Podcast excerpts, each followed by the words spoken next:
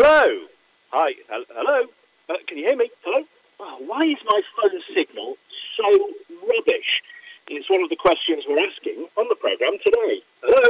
The clear evidence suggests that these large blue-chip companies, phone operators, are not investing in the areas where it's most needed. The CLA's Ben Underwood will explain all in a moment. Plus, with the hare coursing season virtually at an end, is it time for a national approach to the issue? What we want to see is tough penalties, which we have seen examples of. And what we also want to see are these dogs being seized where appropriate. The Week in Agriculture. This is the Farming Programme with Sean Dunderdale. Good morning. The Country Land and Business Association has criticised mobile phone network operators for effectively deserting large parts of the countryside. Their words. It's something we've discussed many times on the programme over a number of years, with 3G, never mind 4G, missing in many rural areas. Well, now the CLA has revealed the result of a Freedom of Information request to planning authorities showing a lack of investment in new masts in many counties. Rutland, for example, came out worst, with no planning applications for new masts between 2015 and 2017, and that's despite only 4% of the premises there being able to get 4G from the four main providers. The CLA's Ben Underwood has been telling Matt Soans more about the FOI findings. We now have clear evidence to suggest that without any sort of legal intervention, these telephone operators really seem reluctant to try and solve the issues in rural Britain.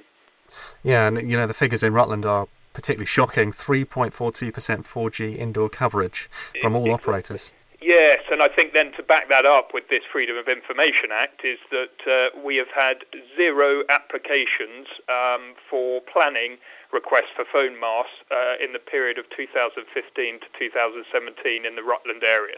So I think that just really serves to reinforce what I just said in the opening there, is that the clear evidence suggests that these large blue-chip companies, phone operators, are not investing in the areas where it's most needed. Do you think the phone companies are, to some extent, being led by their bottom line here? You know, they know that if they put phone masts in cities, they're likely to get more subscribers, but if they put a phone mast in Rutland, you know, it's not necessarily going to have the same effect. Yeah, absolutely. I think you're quite right, and that's why there needs to be some form of government intervention. This is a utility like any other, and I think we need to move towards a universal service obligation similar to what we've done with broadband, and that does require some sort of public investment and government intervention to solve this issue. People think that it's a sleepy area of farmland, but actually there's a lot of businesses now running in rural areas that are dependent on good communication channels, and so it's absolutely vital that we have some form of legal obligation in place to make sure that these telephone operators take this seriously. Yeah, well, when we think about, you know, especially farming businesses, a lot of what they do in terms of meeting their obligations, in terms of getting their paperwork up to date, is done online nowadays. Exactly, and also a lot of the technology they're adopting. You know, we're having to move with the times. The agriculture industry is a very innovative industry using a lot of modern technology to get more efficient, and that all uses the likes of 4G, GPS and broadband, and so we need to make sure that rural areas don't fall behind. What kind of economic rewards do you think they can reap from having, you know, decent utilities, decent coverage in terms of 4G mobile internet? Well, I mean, huge. I mean, one example, for example, yesterday I had a member in South Lincolnshire who has done exactly what government policy is pushing towards, which is diversification, spreading risk on farms and in rural areas. So they've converted some farm buildings. They have a number of tenants in those, but those tenants, unfortunately, have just handed in their notice because of the slow speeds, because they're operating a international business from a rural hub. And that's a great shame, because that's exactly what we want to see happening in rural Britain. Yeah, what would you say to the mobile companies, you know, going forward? You know, what's your sales pitch to them?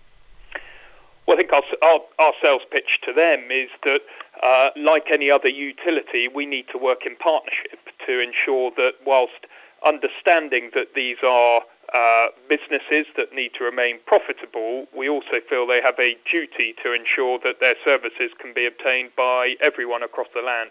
It's absolutely clear that a mobile phone company is going to put a mast where there's lots of houses for lots of people to pay to piggyback on that signal. That isn't the case in the most rural areas, but that doesn't necessarily mean the demand isn't there and there isn't an importance. And so there needs to be some form of intervention there that recognises that it's a utility, and like getting sewerage systems and water supplies out to rural areas, we need to do that the same with communication channels now. Ben Underwood of the CLA there, chatting with Matt Soans. Of course, our crop doctor Sean Sparling spends much of his life walking the fields. What's coverage like for you, Sean? Morning. Yes, good morning, Sean. It is incredibly frustrating for me out here. I mean, I spend my days walking fields. I walk between 16 and 20 miles every single day of the working week. I then go back to my truck, I write down my thoughts, and I write recommendations to correct issues or nutrient problems or disease or weeds or whatever issues. And I have to get those to the farmer. So I carry a portable printer in the car, but in order to get the tablet to speak to the printer, I have to use my phone as a portable Wi-Fi hotspot. Now, in the middle of Lincolnshire and middle of the Wolds, or wherever in Lincolnshire it seems to be now, trying to find 4G coverage to connect my phone is becoming more and more difficult. And it's at the point, if you remember when we first got mobile phones, when you had to stand on one leg and point south, and when you finally got a signal, you had to be so careful you didn't scare it away, and you have to somehow manoeuvre to try and get that to pick up on your Wi-Fi printer and your Wi-Fi tablet. So it is becoming more and more annoying. It's becoming, I think it's got worse over the last 2 or 3 years, certainly. And, I mean, I pay the same taxes as everybody else. My mobile phone bill's the same as everybody else, and I'm paying for the same service as everybody else. So unless they're going to give me a discount, I think they should expect us to be moaning and wondering why they're not investing all the money in coming up with the goods when they say that's all they're doing for us. So, anyway, rant over. Let's start with the weather. Absolutely beautiful. When you get days in April of 24 degrees followed by 27, 26s, what we've been saying all along about phylocron is this is what governs leaf production and growth in crops on the farm, in particular cereals, but every crop responds now to heat. That's what moves them on. So if we start with oilseed rape, a week ago we were saying a lot of these crops are still in green bud, they're nowhere near starting to flower, but a week on, some warm temperatures, and we're now seeing yellow bud widely and the first flowers starting to appear. Now that means that pollen beetle become no threat to us. Once the crop starts to flower, they become vital pollinators, and along with all the hundreds and hundreds of bees and bumblebees and midges and flies and beetles and bugs and weevils that are within these crops, and you can see them on the sun, they're doing an awful lot of good because they're going to help us now to pollinate these crops. So there's little need to spray any pollen beetle now, I would suggest, other than in the most backward crops. So keep your eyes open and work to thresholds, because there are an awful lot of good things in these crops which would be punished if we had to put an insecticide on. So I look after just over 5,000 acres of oilseed rape. I haven't sprayed a single acre for pollen beetle again this year because I haven't been anywhere close to hitting threshold. And that's only good because that preserves a lot of things which go forward to help us out in the autumn. For example, there's a little parasitic wasp that lives in oilseed rape canopies called Tersilochus microgaster, and that predates on cabbage stem flea beetle in the autumn. So if you can get away without using an insecticide in oilseed rape, you want to be doing that because it will benefit you in the long run. Light leaf spot remains low. Keep your eye on it. Monitor it on a weekly basis. And in terms of these crops, it's the next sort of critical timing is really first flowers, yellow bud, first flowers, first pod set. You just keep looking at these crops on a weekly basis and make sure you're staying in front of any disease and not falling behind it. So cereals then, very confusing out there in the field. We're still at the T0 timing in all of my winter wheat. I haven't left a single T1 ticket on any farm. And just because a crop looks 8 to 10 inches tall, it doesn't mean that it's at growth stage 32 or growth stage 33, and just because the calendar tells you you're getting to the end of April, it doesn't mean that that's already upon you. It is vital you carry a razor-sharp knife in your pocket and you slice these plants open and look inside to see what's actually happening. So when you slice them open, and you've got a stem in front of you, the bit where the roots are attached at the bottom, that's called the basal node. When the distance from the top of the basal node to the tip of the ear is a centimetre, that's growth stage 30. When the top of the basal node to the base of the ear is a centimetre, that's growth stage 31, and every interval thereafter between nodes needs to be 2 centimetres or more for it to be counted as a node. So leaf 3 doesn't emerge until you get to around growth stage 32 to 33. That's when leaf 3 emerges. Leaf 4 is what's happening now. And what we're seeing is the distance between the basal node and the base of the ear, that is increasing in distance, but the next node isn't particularly starting now. Things will change rapidly now we've got some heat over the next few weeks, but don't just assume, because when you think about growth stage T0 timing is when leaf 4's coming out. Leaf 4 gives you about 3% of final yield. It contributes that. Leaf 3 is at growth stage 32, which is T1 timing for fungicide. That's when leaf 3 emerges, and that gives you between 3 and 7% of the final yield. Then you've got leaf 2, which contributes 23% to final yield. Leaf 1, or flag leaf, that contributes 43% to final yield, and the ear itself contributes about 22%. So T0 timing is in order to keep the canopy clean until leaf 3 emerges. T1 timing is to keep leaf 3 clean until leaf 1 emerges, and just keeps going like that, so you're keeping the canopy clean all the way through. Go too soon, and it's a long interval, and you're not doing the right thing by protecting the right leaf. It's critical you get these timings right, and not just for fungicide timing, but also for the cut-off timings, things like growth regulators. So cut them open and have a look. I've got nothing at T1 yet. Sugar beet that's coming through the ground, it seems to be faring okay. Linseed that's through the ground seems to be getting hit by flea beetle at the moment, so pick a suitable insecticide should you need to go if you've got 25-35% of plants being affected. Pea and bean weevil hitting some of these emerging pea and bean crops that went in reasonable conditions a couple of weeks ago. So again, keep your eyes open. Don't go unless you're getting damage that the crop is not dealing with. If it's being damaged faster than it can grow out of it, you need to deal with that. So finally the swallows have come back. Everything should now be all right with the world. I saw my first 4 or 5 on Wednesday afternoon. And with the amount of bugs and grubs and things that are in the air, there's plenty for them to eat. So hopefully, another week of this sort of weather, we start getting ourselves back into some semblance of normality. Indeed. Thank you, Sean. Sean Sparling of Sparling Agronomy Services. It's an issue we can't avoid here on the programme, that of hair coursing.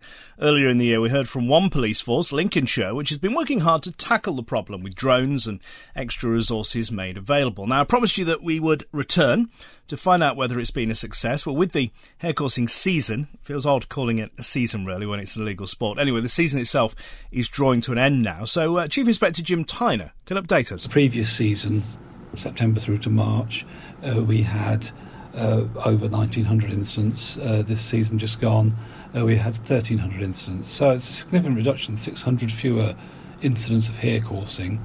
Now that's 600 fewer human victims and 600 fewer incidents that we've had to resource, which means officers have been available for other crimes and investigations.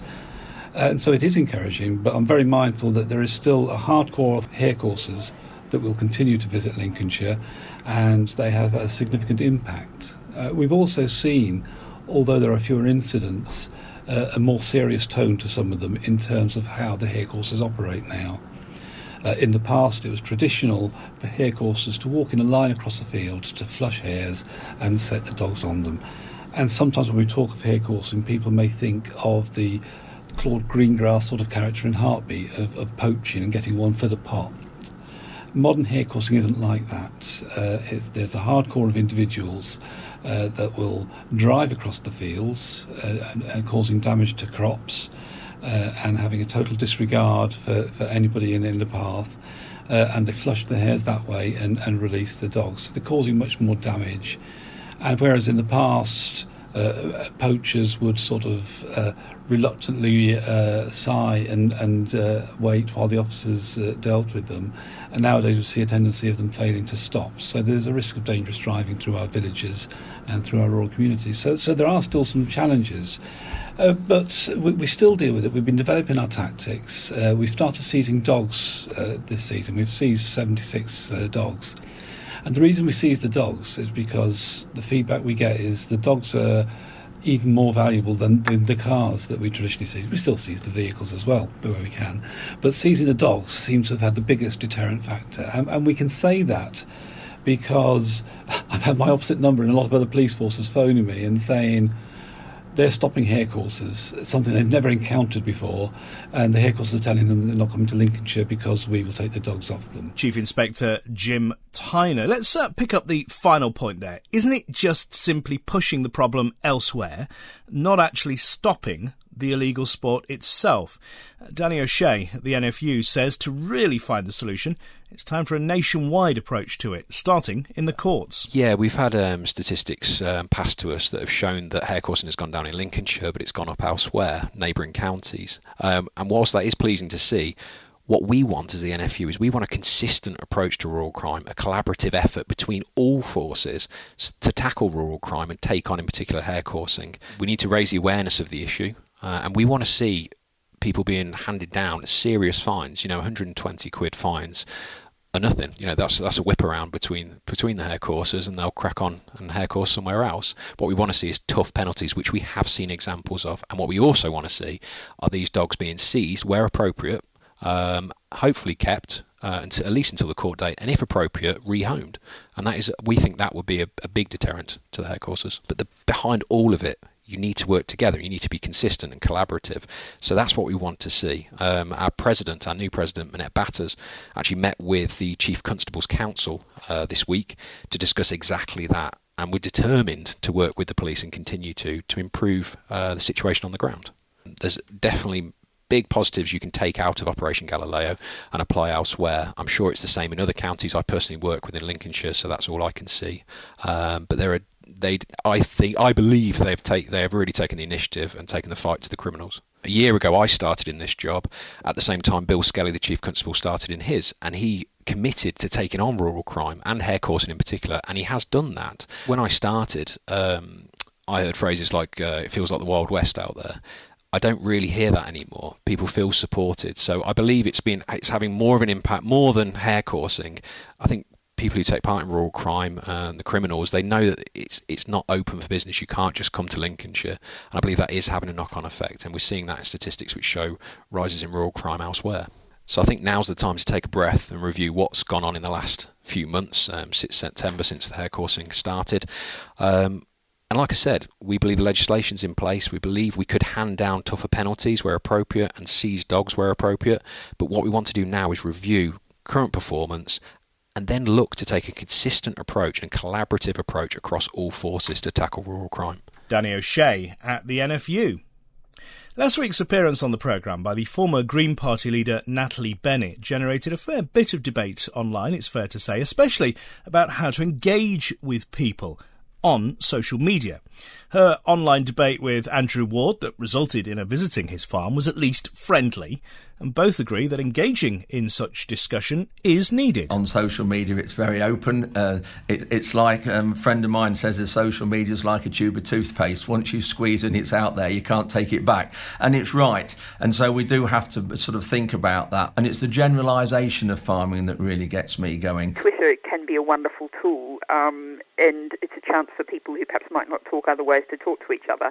And we've all got a responsibility to do everything we can to make it a, you know, not a hostile, horrible space, but a space in which people can talk to each other, learn from each other, make contact, and, you know, start to build the kind of drastic changes we need in our society, politically, economically, socially and environmentally. As hinted at there, not all debates on social media have been as friendly, though. There have been death threats to some dairy farmers amid quite vicious comments from some elements, hopefully a minority. Richard Bowers is a dairy farmer. He says engaging positively has to be the answer. No, it is a massive challenge. I think where people are overstepping the mark, they should be held to account.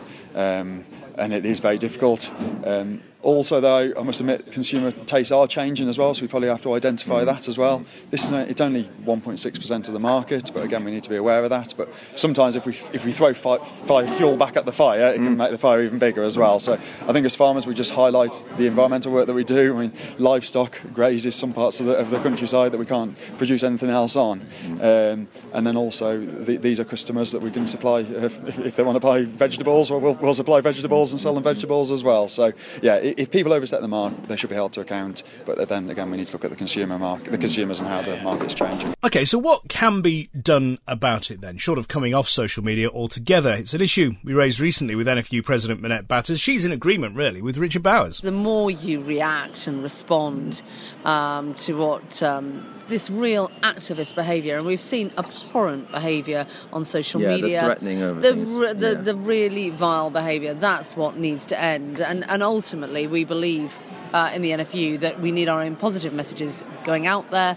On social media, we need bigger, bolder campaigns. We need to really champion this industry rather than react to negative stories that are not true, ultimately are not supported by the public, and actually just give it oxygen and allow the story to continue. For me, though, social media is all about, you know, positive initiatives. It is not a place to have a negative dialogue. I don't think that does anybody any good at all. Minette Batters at the NFU. What are your experiences, whether on social media or by email, post, maybe even face-to-face? And what can be done about the more extreme elements? I'd love to hear your views, as always. Do please get in touch. Either email me through the website or indeed on social media. Do it politely, though, if you're on there. Someone who's always polite, well, to me anyway, it's Kit Dickinson. He's here with the latest from Open Fields. Morning, Sean. How are you? I'm all right, thank you. The sun's been shining. Is that good news? It is good news, yes. Very good news for our farmers, yes. I mean, London wheat this week started up, but sadly has dropped on Friday, but it's still maintaining strong values on both old and new crop. The main question is whether these values will stay as the weather improves and the domestic feed demand reduces. Overall, winter crops are looking very well and starting to perk up as a result of the improved weather. May 18 London wheat traded to 6th-month highs this week at 148, remaining high. There are some news wires quoting the German wheat area is down 25% this year due to a difficult autumn and winter conditions and too much rain. Oilseed rape continues working towards a large carryout, indicating at the moment a circa 200,000 metric tonne domestic surplus. April is now covered and crushers are buying hand-to-mouth going forward. Barley. This has been the first week of good weather where farmers can get on and get their spring drilling in. There is still a large area of barley and sugar beet to drill, and many soils still need time to dry before they are able to travel. Fingers crossed, the dry weather will continue. Old crop barley still has very good prices, so please talk to your open field farm business manager to get detailed prices for your area. Slow week for beans and little to report, other than there is a question mark over the quantity of beans left out on farm or in store. I'm sure in the coming weeks we shall get an answer and values will change. Prices this week: feed wheat, May 18, 145 to 148. Harvest, August, 138 to 142. November, 143 to 147. Group 1 premiums, please ask for specific areas, locations and quality. Oilseed rape, May, 280 to 282. August, 271 to 274. November, 281 to 283. Barley ex-farm for May is 144 to 147. Moving into new crop for August, 128 to 132. And November 18, 134 to 136. Feed beans, 162 to 166 spot. September, 154 to 158. November, 160 to 163. There are very few parcels of human consumption beans left on farm, so please, again, get in touch with your Open Field Farm Business Manager for specific prices. Excellent, thank you. Kit Dickinson from Open Field. The Farming Programme. 5-day forecast. It's a bit more cloudy today, 19 the high, the wind from the west-southwest, 15 miles an hour. Might be a shower in one or two places, but it should be mostly dry. Clear skies overnight tonight again. We're looking at lows of 7, the wind from the west-southwest, 10, gusting at 25 miles an hour.